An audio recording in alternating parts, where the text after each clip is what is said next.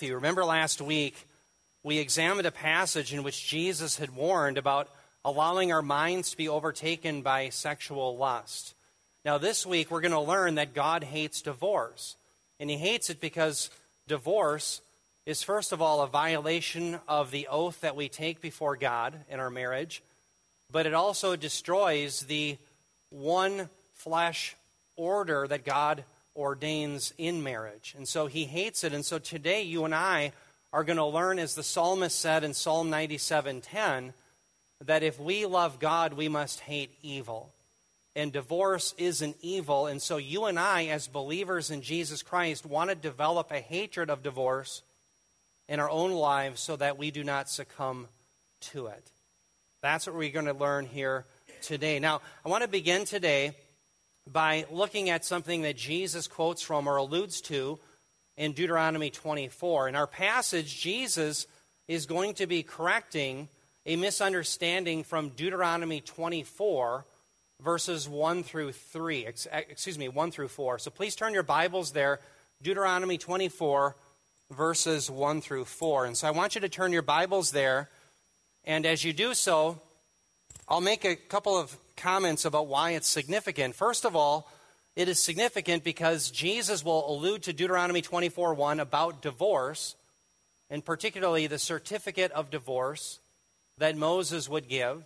He's going to allude to that here in Matthew 5, but also again in Matthew chapter 19. So let me read it and we'll explain what the issue is. Notice here Deuteronomy 24, verses 1 through 4. Moses said this It says, When a man takes a wife and marries her, and it happens that she finds no favor in his eyes because he has found some indecency in her, and he writes her a certificate of divorce and puts it in her hand and sends her out from his house. And she leaves his house and goes and becomes another man's wife. And if the latter husband turns against her and writes her a certificate of divorce and puts it in her hand and sends her out of the house, or if the latter husband dies, who took her to be his wife, then her former husband who sent her away is not allowed to take her again to be his wife, since she has been defiled, for that is an abomination before the Lord, and you shall not bring sin on the land which the Lord your God gives you as an inheritance. Now, let me explain what the issue is in this text. It really focuses, I'm going to pull up my pointer here on two different views that were common in Jesus' day regarding this passage. The first view of Deuteronomy 24 would have been held by that rabbinical teacher Hillel and those who would have followed him. And they would say that Deuteronomy 24 sanctions, or another way of saying that is permits or allows, a man to divorce his wife for any reason.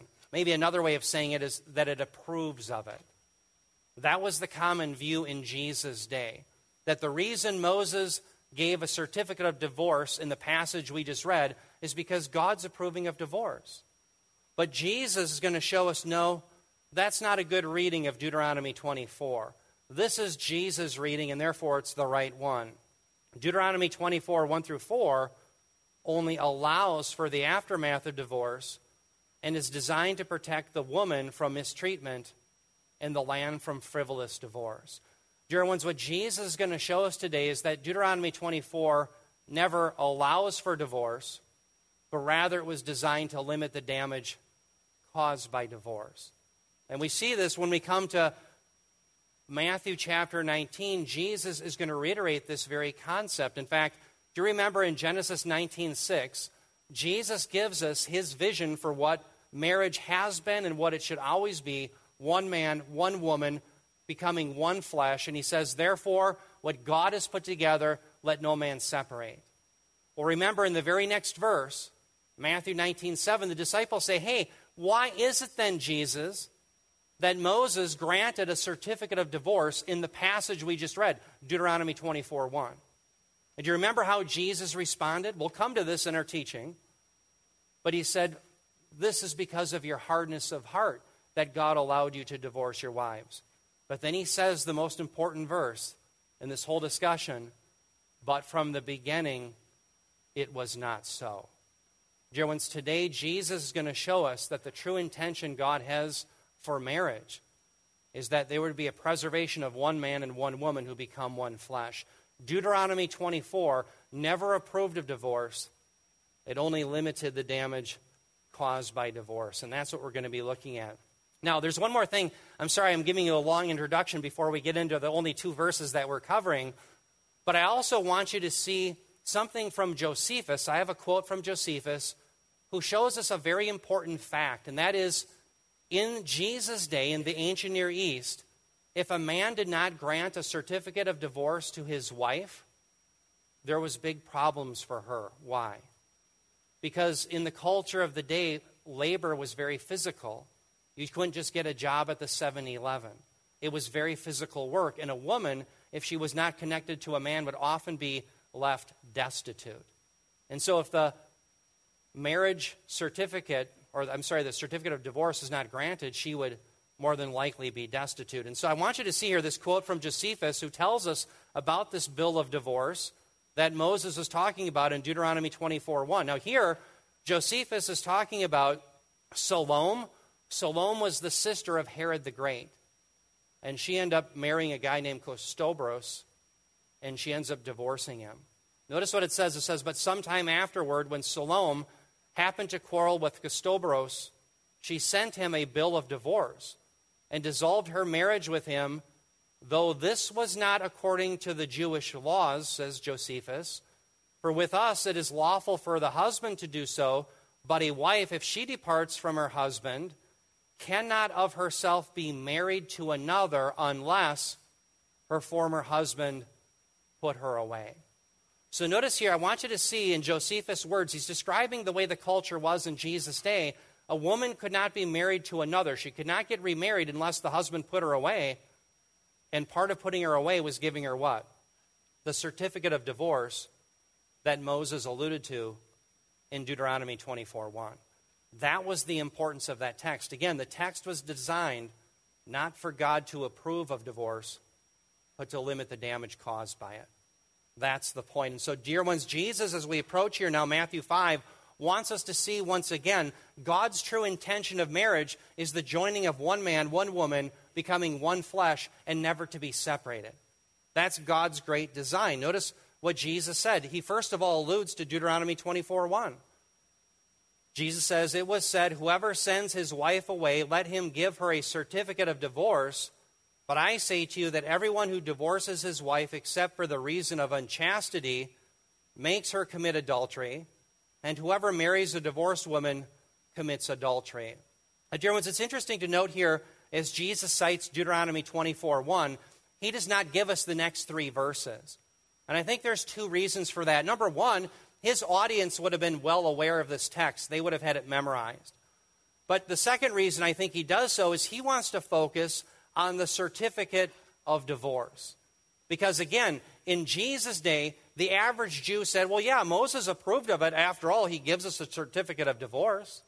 Therefore, divorce is no big deal. Divorce is allowed. And so, what Jesus is going to have to do is he, in verse 32, is going to pull the rug out from underneath the popular misconception that God approves of divorce. And again, he is going to show us God's original intention of marriage. Now, notice in verse 32 where he says, But I say to you, this is Jesus. Remember, he's the lawgiver, meeting the people on the mountain just like God did in Israel. He says, But I say to you that everyone who divorces his wife, except for the reason of unchastity, makes her commit adultery. I want to look at that exception clause with you for just a moment. Notice in the box the term unchastity. That is the term porneia, or the term that we have for pornography. It's sexual immorality in general. And so, what I want you to understand is here, Jesus is not giving an exception clause so that a man has a reason to divorce his wife.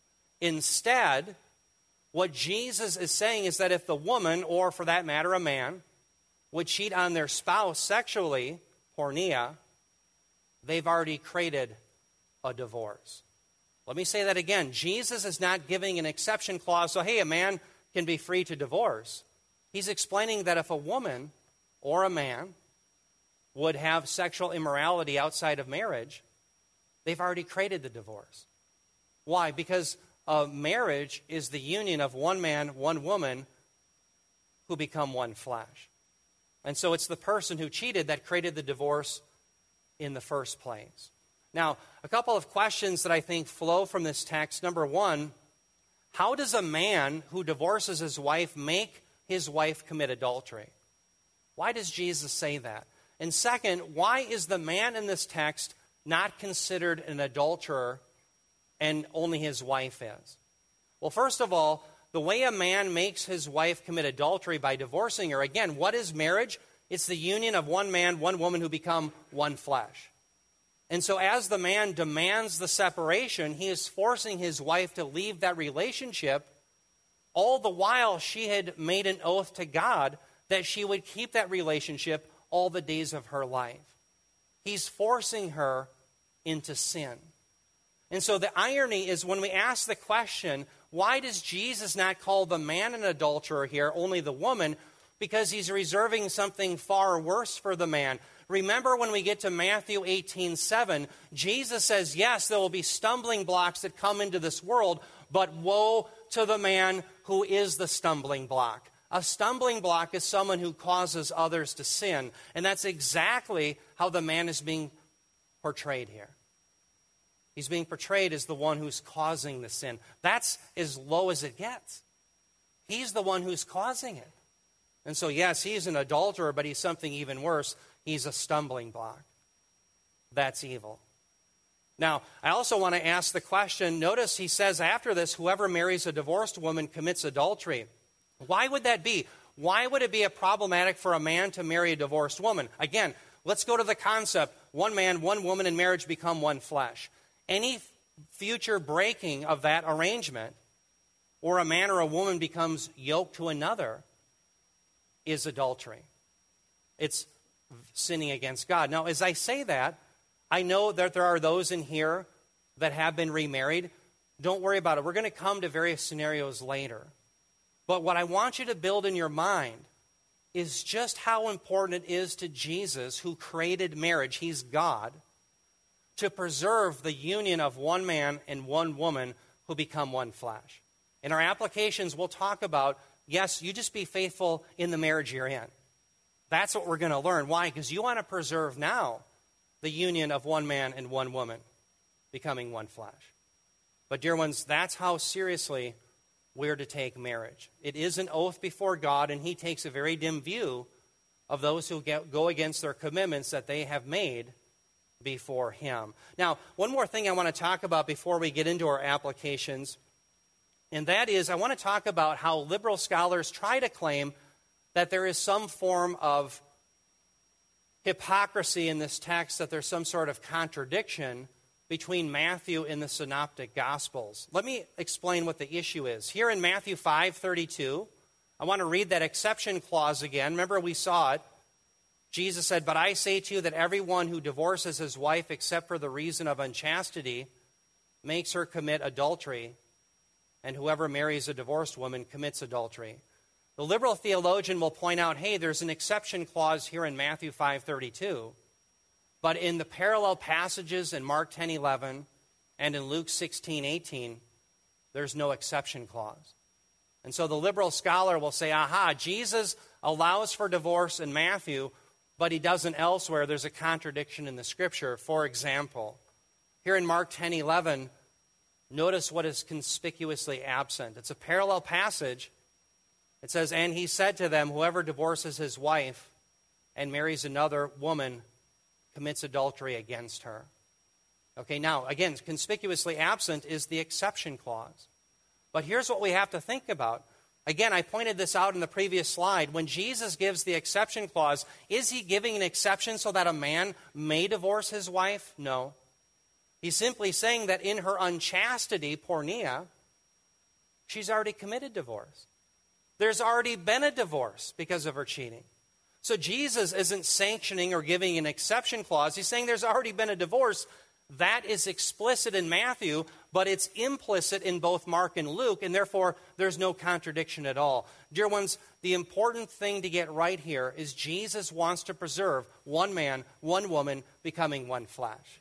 Now, it's also interesting to note The term divorce that you see in all these texts, what's very interesting, that term apoluo, meaning to be released, oftentimes in our New Testament, it's a very exciting thing or very happy occasion where apoluo is used. For example, in Luke 2.29, it's used of righteous Simeon being released, apoluo, to go home to be with the Lord because he had seen messianic salvation. In Luke 13.12, a woman who had a disease all of her life, apoluo, is released from it from the power of the Messiah, the Lord Jesus Christ.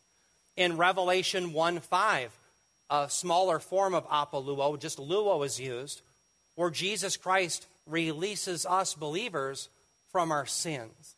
So apoluo is it's accentuating all these happy occasions, but all of a sudden it's used in perhaps the saddest occasion that any human being could be a part of.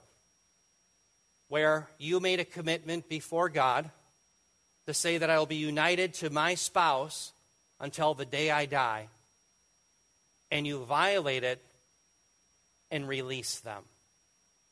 It's the saddest of all circumstances. And so, brothers and sisters, what you and I are called to do, I believe in these passages, is really garner a hatred of the dividing of what God has put together one man, one woman becoming one flesh. That we would de- develop a hatred of divorce in our heart, as it says in Psalm 97:10. Because we love God, we hate that which is evil. Let us be those who are therefore committed to our marriages. Let us be those who are therefore committed to seeing other people's marriages preserved between one man and one woman who become one flesh. Let us be that kind of people. That's what Jesus is calling us to be. Okay, now with that, I've got a couple application points that I think flow from this text. Number one, we must understand that adultery involves the breaking of our commitments before God. And in particular, I want you to see the relationship between our spiritual adultery, leaving the God of the Bible, and physical adultery. And I think you'll be blown away as to how one leads to the other. Number two, we must take seriously the need to preserve the one flesh status of marriage. And we'll talk about different scenarios and we'll look at how the wisdom of keeping one flesh will keep us from sin. Okay, let's begin with number one. I want everyone to see the concept of adultery from God's perspective. And I want us to think about how there really is a connection between spiritual adultery and really all other sin, but specifically with physical adultery. Now, let me begin by showing you a passage from Jeremiah 3 9, and I'll make the the connection. Jeremiah 3 9, the prophet said this regarding Israel. He said, Because of the lightness of her harlotry, literally, I think it's best rendered, because she, Israel, took her harlotry lightly. She wasn't serious about being faithful. It was too light on her to cheat on God. What did she do, Israel? She polluted the land and committed adultery with stones and trees. Brothers and sisters, remember the first commandment. What is the first one? It's, Thou shalt have no other gods before me. I want you to think about what is the commitment that we're making in marriage? That I will have no other spouses, no other partners before this one. Are you with me? And so, is it not incongruous then to say, Yes, I belong to the God of Israel? and I vow all my life to have no other gods before him. But meanwhile, I'm going to be cheating and having various spouses. No, that's, that's very hypocritical. That's incongruous. It's not in keeping the phrase that we see in the military, unbecoming an officer and a gentleman. That is unbecoming a Christian. How can you and I say, Yes, oh God, I'm going to be faithful to you and have no other gods, but by the way, I'm going to have plenty of different spouses, plenty of different partners. No. If you're not faithful in the small things, you're not going to be faithful in the big things. Think of it this way. Let me show another passage here. And from Ezekiel 23 37, I want you to see that breaking our commitments lead to other sins in adultery. Notice Ezekiel 23 37 regarding Israel. It said, For they have committed adultery and blood is on their hands. Thus they have committed adultery with their idols, and even caused their sons, whom they bore to me, to pass through the fire to them as food. That is evil. Think about the spiritual adultery of Israel led to all sorts of sins. So does physical adultery. So does physical adultery. Ask the lawyer which court is it that's often the most vicious? They'll say the divorce court. Ask the police officer the call that's the most dangerous. It's the domestic one, the domestic call. Oh, yes, as spiritual adultery leads, leads to all sorts of sins, even the murder of their children, certainly physical adultery often leads to them as well. That's what often happens. Now, I want you to think about how there's another commandment that is at stake if you and I don't keep our marital commitments, and that's the third commandment. Remember, the third commandment says, You shall not take the Lord's name in vain. And for many, many years, in fact, to this day, if you go to Israel, the average Israelite believes that commandment is violated if you take the Lord's name upon your lips and you use it. So if you go to Israel, they will not mention the term Yahweh because they believe if they do, they're taking his name in vain. I would suggest to you that that is not a good reading of what the third commandment is ultimately about. Now, I'm not saying we should use the Lord's name in a frivolous way upon our lips, that is part of it. But the main issue with taking the Lord's name in vain is to say, I belong to the Holy One of Israel, yet I live like a pagan. That's exactly what Israel did. We belong to Yahweh, but by the way, we'll make our children die with Moloch too. We're going to live no different than the pagans, and therefore we bring disrepute upon God's name. Again, dear ones, the pagan culture, they trade in their spouses for the new model but if you and I are going to do that, we're bringing disrepute upon God's name. How dare you and I say that no, we're faithful against spiritual adultery if we're committing physical adultery? You and I are misrepresenting the name of the Holy One of Israel. And so this is why when we get to the next section in the Sermon on the Mount, Matthew 5:33, Jesus knows the hardness of our heart, the frailties of humanity, and he will warn us against making oaths at all. But marriage is an oath that God has instituted and that he holds very dear because in marriage, he makes, yes, one man, one woman become one flesh. And so this is why, do you remember the Apostle Paul? Bob did a great job at teaching us in Ephesians 5. In Ephesians 5, Paul talks about the role of the wife and a role of the husband and then at the very end, in verse 32 of Ephesians 5, he says this He says, This mystery is great, but I am speaking with reference to Christ and the church. Who is the ultimate groom? Jesus. What is the ultimate bride? The church. And is there ever going to be a divorce between the two? No. So, how incongruous is it then to say, I belong to the greatest bride ever, and I am in the union with Messiah where there will be no divorce, but I'm about divorce here and now. I'm about it here and now in my life. It makes us a hypocrite. Brothers and sisters, you and I have to take our marital commitments exceedingly seriously. Why? Because we're representing not just our name, but the name of the Holy One of Israel.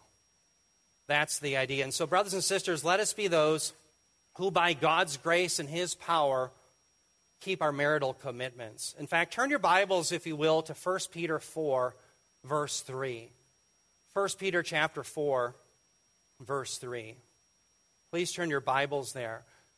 As you're turning there, I think about part of keeping our marital commitments means that we have to grow up and grow in the Lord. I remember some years ago, I was talking to a friend. He had gone to a high school reunion.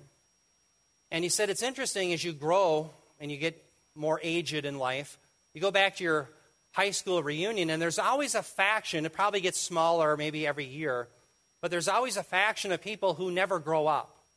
In other words, if they were finding the next boyfriend and girlfriend at age 16, they're going to do it at age 46, they'll do it at age 56, they'll do it at age 66. And you look at them and you say, Don't you ever grow up? Don't you ever get sick of carousing?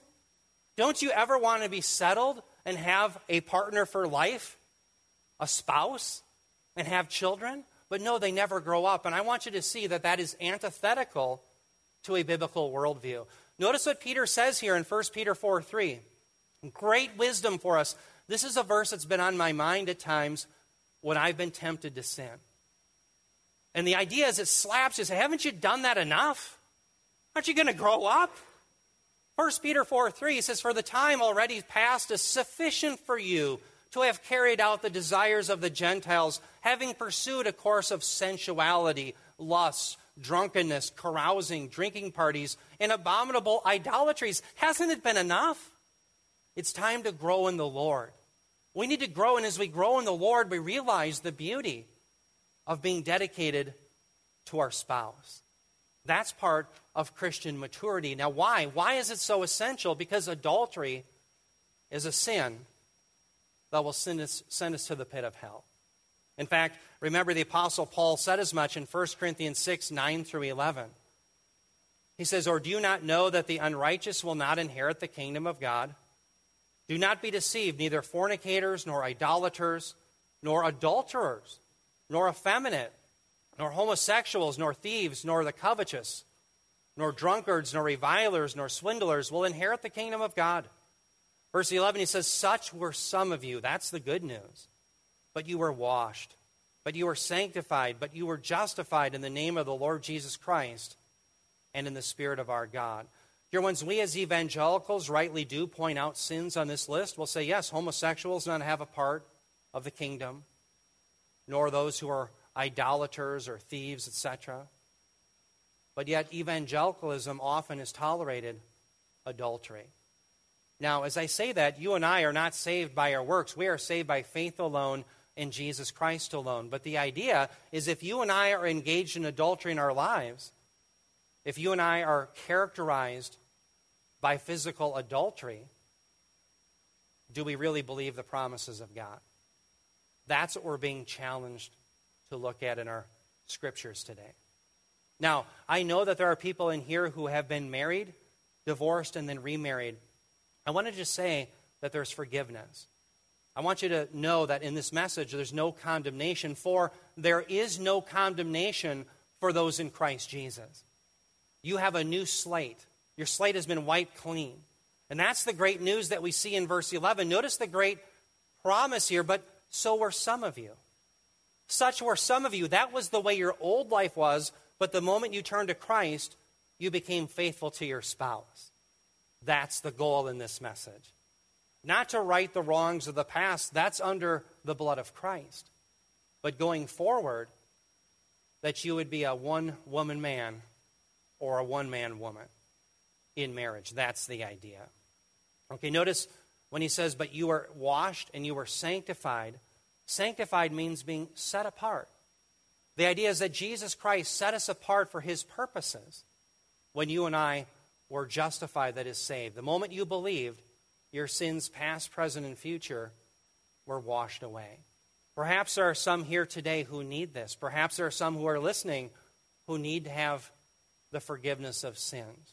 Why? Why do we need forgiveness of sins? Because the Bible is very clear that all of us have sinned in thought, word, and deed in rebellion against God. In fact, Romans 3:23 says for all have sinned and fall short of the glory of God. And the news gets even worse when we know that the ultimate punishment for those who rebel against God is being cast into the lake of fire. We looked at that last week. And by the way, for those who want to reject the doctrine of hell, you're rejecting Jesus' words not mine. It's Jesus who talked about the lake of fire. I can't think of any worse news than that. That we're rebels, rebels against God, and that you and I are going to be thrown into the lake of fire. But that's precisely why the good news of the gospel shines. The good news is that God sent forth his Son, the Son who existed as God and with God from all creation. At a point in time in history, through the virgin birth, he became a man. And he became a man so that he could live the perfect life that you and I could not. When you and I go against our commitments and our oaths, Jesus never did. Even when we are faithless, he remains faithful, it says, for he cannot deny himself. This Jesus, being truly God and truly man, did for us, therefore, what we never could is live that perfect life. So that that righteousness could be credited to our account, so that we would have a righteousness before God. But Jesus didn't just live the perfect life, he came to die a substitutionary death where he really did absorb the full measure of wrath for those who commit all these sins that you see on the screen. And every one of us is guilty of some of them at least. Every one of us. But Jesus paid off the debt, Jesus the just, on behalf of us the unjust, so that we might be brought to God. The proof that he did this is he was raised bodily on the third day, which proves his claims. It proves that Jesus is the only way, and that when he says he's the way, the truth, and the life, we can believe it. Why? He was raised bodily from the dead. This Jesus ascended into the heavens where he's seated at the right hand of God. It's promised that he's coming again to bring wrath upon his enemies but salvation for his people. And it's Jesus himself who commands all people to repent, to turn from idolatry, turn from spiritual adultery, physical adultery, and all sin, to turn to him on his terms, which is faith alone in Jesus Christ alone. And if you will trust in Jesus, you'll be cleansed from your sins. They'll be washed away, but you'll also be given a spirit, the spirit of the living God, who will enable you to live a life that is pleasing before God. That you will finally be able to keep the commitments that you've made before God. That's what we all need. Today is the day to repent, trust upon the Lord Jesus Christ, be filled by the Spirit, and become one who, by God's grace, keeps your commitments. Now, I want to help people now today to understand conceptually different scenarios related to marriage. And so I want to talk about this overriding concept of keeping one flesh. That's going to be very helpful, and I'll talk about a few scenarios in the next, the next slide. But think about conceptually in marriage. We always want to preserve the union of one man, one woman becoming one flesh. We want to do that in our marriages, but we also want to be those who promote that and help preserve it in other people's marriages. Now, I want to mention a passage again from 1 Corinthians, but let me set the context so you understand a little bit of what was going on in Corinth. Bob has talked about that, that at Corinth, the Corinthians had an over-realized eschatology. Now, that's a big mouthful. What does it mean? It means that they boasted in being spiritual in the sense that the physical no longer mattered, that they thought they were already in the kingdom because they were starting to deny the physical resurrection. Everything was spiritual. Therefore, what? Therefore, what they did in their physical marriages didn't really matter. It didn't matter so much anymore. And what Paul is going to say to them is, oh, yes, it does matter. So turn your Bibles, if you will, to 1 Corinthians 7, verses 1 through 3. 1 Corinthians 7, verses 1 through 3. This is of particular value to those who try to claim, well, I'm a Christian now, I'm just married to the Lord. Well, yes, you belong to the Lord first and foremost, but if you're married, you're still married. And so here, as Paul starts to address the various concerns of the Corinthian church, he's going to talk about what, in fact, marriage ought to be and the reason for it. Notice it says in 1 Corinthians 7 1, notice the now concerning, the things about which he wrote. The term now concerning peri de, that's the same term Jesus uses in Matthew 24. It's a discourse marker. It shows us that now Paul is addressing something that they've raised. It's a topic change. So now concerning the things with which you wrote about, he says, It is good for a man not to touch a woman. But because of, by the way, let me stop there for just a moment. What does he mean by that? Well, he means, yes, if you can remain single, it is true that you can be more dedicated to proclaiming the gospel and to be about the, the Lord's business. He does not deny that.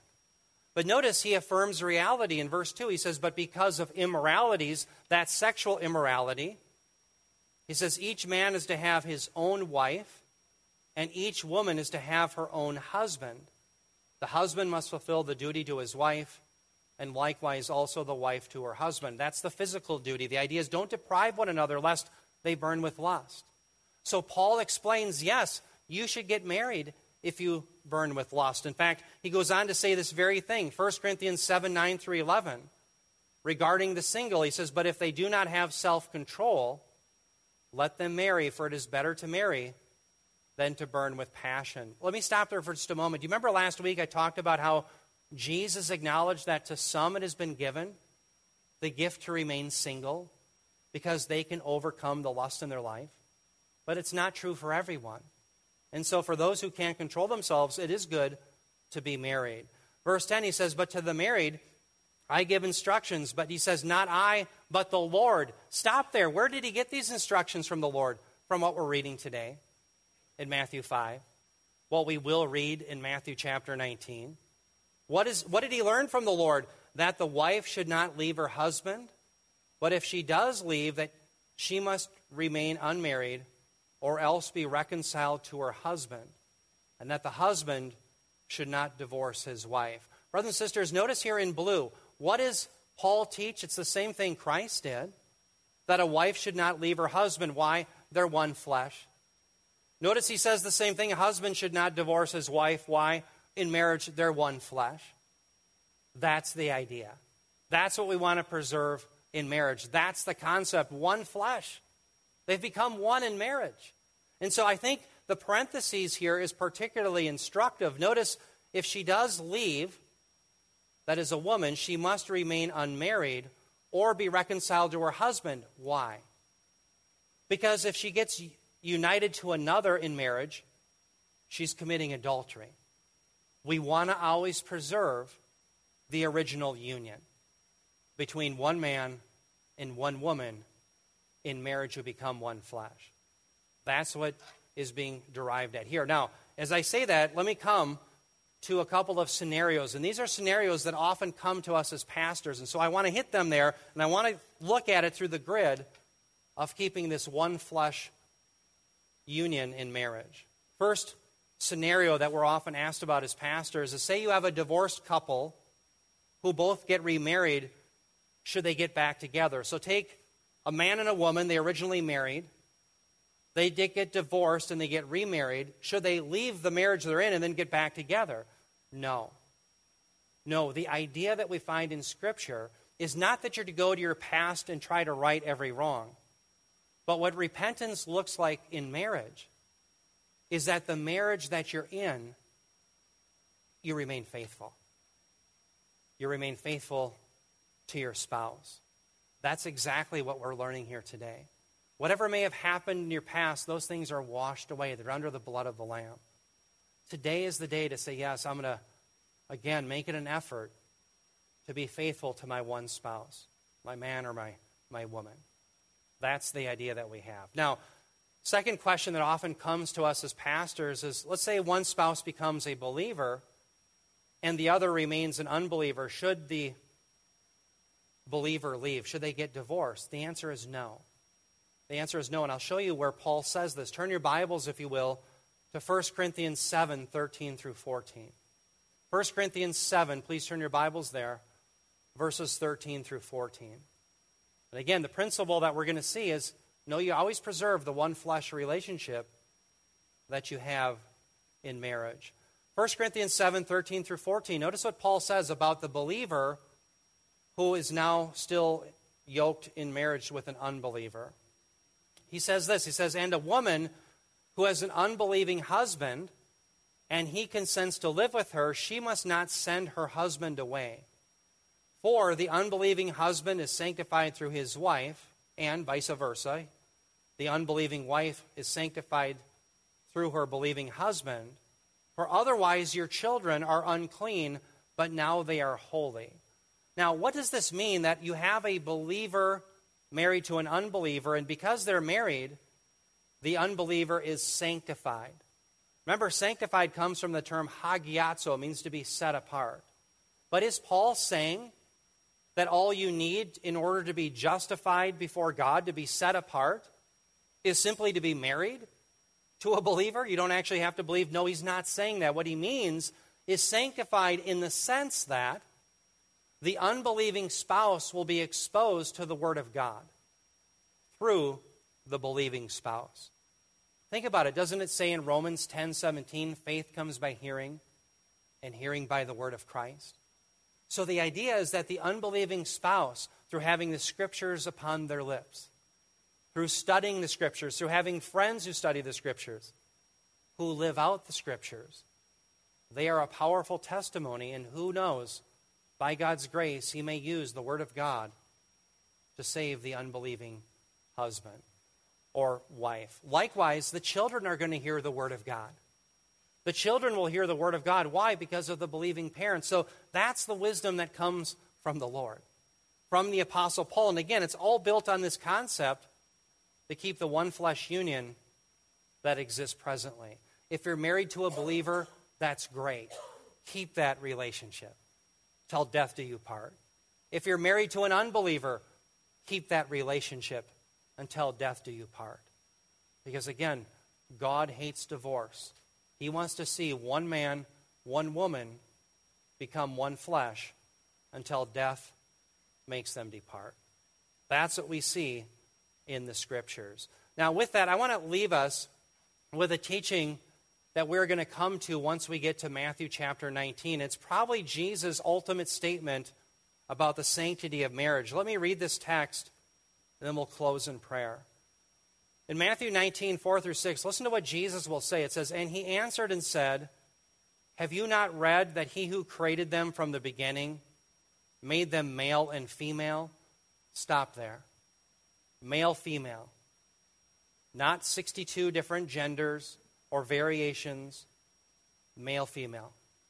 Who is saying that? The Lord of glory, Jesus, the Holy One of Israel, the one who walked on water, the one who created all things. He's the one who's saying it.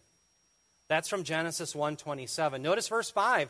And he said, "For this reason, here's Genesis 2:24, a man shall leave his father and mother and be joined to his wife, and the two shall become one flesh." Stop there. Notice there's no exception clause. There's no, well, unless you want to get a new model or you're sick of your spouse. No, they become one flesh. There's no exception clause. It's one flesh. Verse 6, he says, So they are no longer two, but one flesh. What therefore God has joined together. Stop there. Who joined the two together? God did. God ordained marriage. God did this. He says, therefore, what? Let no man separate. That's the idea behind marriage. Dear brothers and sisters, let us, as believers in Jesus Christ, grow a hatred of divorce because if we don't, you and I may succumb to it. And I would suggest to us that if you and I are going to be those who have healthy marriages, yes, we're going to protect other men and women made in the image of God. And we're also going to give great glory to God. Let me talk about the first. How do we protect human beings made in the image of God by keeping our marital oaths. I remember a story years ago from R.C. Sproul. R.C. Sproul talked about in the garden, remember Adam and Eve? They realize after they sin for the first time that they're naked. I'll never forget R.C. Sproul said, in a real sense, marriage is that safe place for men and women to be naked again. And he says there's nothing more damaging to a human being made in the image of God than for the spouse to say to their married partner, I've seen all that you are physically, emotionally, spiritually, and I'm done with you. The damage done to that spouse, someone made in the image of God, is incalculable.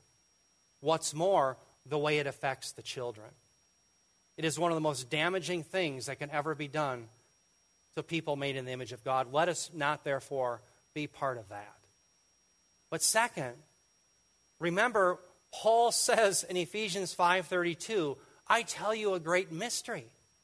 And the mystery he's referring to with the union of a man and a woman is that is an object lesson pointing us to the one day future union of Christ and the church. How, dear brothers and sisters, can you and I belong to the ultimate bride who belongs to the ultimate groom where there will be no divorce? And yet practice divorce here and now ourselves. I would suggest to you that that is unbecoming a believer in Jesus. Brothers and sisters, let us, by God's grace, therefore, be those who develop a hatred of divorce and a love for our spouse, all by His grace. Let us bow our heads in prayer. Heavenly Father, Lord, we do thank you for your word. We thank you for forgiveness. We thank you for the ability to have a clean slate in life, that we can turn to you and through your word live lives that are pleasing to you. I pray, Heavenly Father, for those that may be struggling out there in their marriage, that they would be reinvigorated to keep their oaths before you, realizing that honoring you is the most important thing, and therefore honoring their spouse. Lord, we pray that we'd be people who keep the commitments that we make in marriage. And that, yes, Lord, by your power and grace, that we'd be people of your book. That we'd be not just hearers of your word, but doers who bring you great honor and glory in our marriages, in our lives. We pray, Heavenly Father, we'd also be a blessing to those around us who are struggling, that we may use the opportunity to proclaim your gospel so that they may have forgiveness of sins, that you would open up opportunities and prepare hearts that they may be saved, and that they may have lives that honor you as well. We pray that we'd be this kind of people. We pray this in Jesus' name. Amen.